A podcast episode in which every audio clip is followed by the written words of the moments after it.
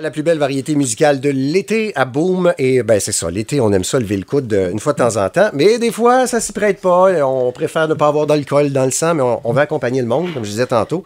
Et notre ami Carl Magnonet de Tite Frette pour la chronique bière et cocktail arrive toujours avec une oui. solution parfaite. Salut Carl! ça va bien? Ça va très bien.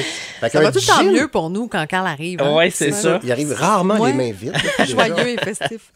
Amélie, euh, son sourire élargi oui, à chaque fois. c'est ça. Mais là, c'est un gin sans alcool. Oui, exact. En fait, là, c'est, je, je, vous parle de ça aujourd'hui parce que là, il y a un gros party qui s'en vient, la Saint-Jean. Puis là, tout le monde se dit, hey, je vais boire beaucoup, je vais être magané le lendemain. Et il y en a qui conduisent aussi. Donc, je veux vous donner une, une alternative. Hein? Et dans les dernières années, le sans-alcool a vraiment explosé en demande, autant oui. dans les boutiques petites frettes, dans les épiceries, que même à la SEQ. Euh, on parle ici de, de, bière sans alcool, on parle de vin sans alcool, de cocktails sans alcool, oui. de phare sans alcool. Là, c'est drôle, hein? Oui, c'est drôle. de phare sans alcool. Mais il y a une grande, grande demande. Puis c'est pas nécessairement du fait que les gens ne veulent plus consommer. Il hein? faut faire attention. C'est pas parce qu'ils détestent l'alcool. C'est plutôt parce que les gens, ils veulent faire un peu plus attention à leur santé mm -hmm. ou ils ont des, ils ont des, euh, des trucs à faire après, comme conduire. Et là, je vous ai apporté aujourd'hui euh, quelque chose qu'on a chez Tite Frette qui s'appelle le gin sans alcool. Oui, on a bien sûr des cocktails, des bières sans alcool, mais je vous présente ce produit-là qui vient de la microbrasserie Deux Frères. Il y en a plusieurs. Hein? Il, y a, il, y a, il, y a, plusieurs mm -hmm. compagnies qui en ont fait.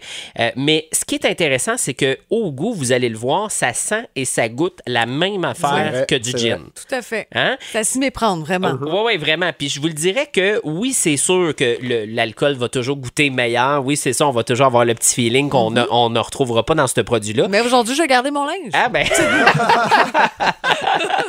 Mais c'est ça. Je... Fait que soyez pas gênés d'y goûter parce ouais. que c'est très bon. Je serais curieux l'effet placebo, hein, tu le dis pas aux gens, tu sers Moi ça aussi, je serais curieux. Ouais. Puis, ouais. voir si euh, ouais. là, non, j'ai assez bu de même. C'est ça. Puis ce qui est intéressant dans les cocktails sans alcool parce que ça aussi on en a beaucoup en boutique, c'est que ça goûte vraiment la même affaire et ça ressemble à un vrai drink. Donc on est dans, dans les mêmes couleurs, dans les mêmes saveurs, puis dans une canette qui ressemble à un produit avec alcool.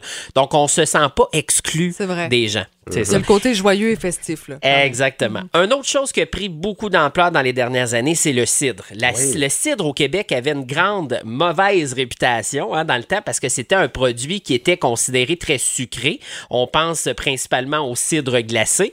Au Québec, on a, on, on a évidemment inventé le cidre de glace. Ouais. Donc, c'est ça qui est resté dans la tête des gens et que les gens ont toujours derrière la tête quand ils achètent du cidre. Mais c'est plus ça, là, aujourd'hui. Mm. Là, c'est ça, je vous ai apporté quelque chose d'un peu plus sucré, un cidre rosé pétillant de Michel Jaudoin, qui est excellent. Ils ont aussi le cidre tranquille. Quand on dit pétillant, ben, c'est pétillant, tranquille, pas de bulle, tout mm -hmm. simplement.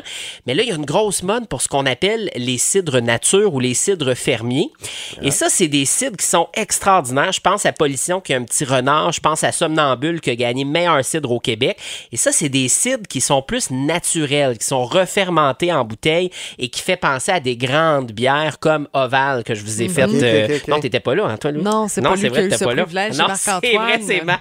Désolé, Ouais. va falloir s'en une. Oui, Mais tu oui, sais, oui. on- on- ça nous rappelle un peu plus Oui. les bières funky, les, les bières de haute qualité. Puis ils sont belles en plus. Ah, les magnifique. bouteilles sont magnifiques, Magnifique, vraiment. c'est ça. Il y en a une tequila, quelque chose comme ça, là, c'est Oui, vieilli. euh, Exact, ouais. vieilli en fût de tequila. Oui, c'est ouais, ça. c'est ça. Donc, Michel Jaudoin euh, a aussi fait, fait un autre de nos cidres, mais celui-là, je l'aime particulièrement. Tu sais, si vous avez une belle journée chaude, vous avez le goût de quelque chose qui rappelle un peu la sangria, Ouais. le cidre rosé, c'est vraiment parfait. Ça a la cote, le rosé en plus. Oui, Hein, vraiment. Ça met de la couleur, des fois, dans, dans le verre.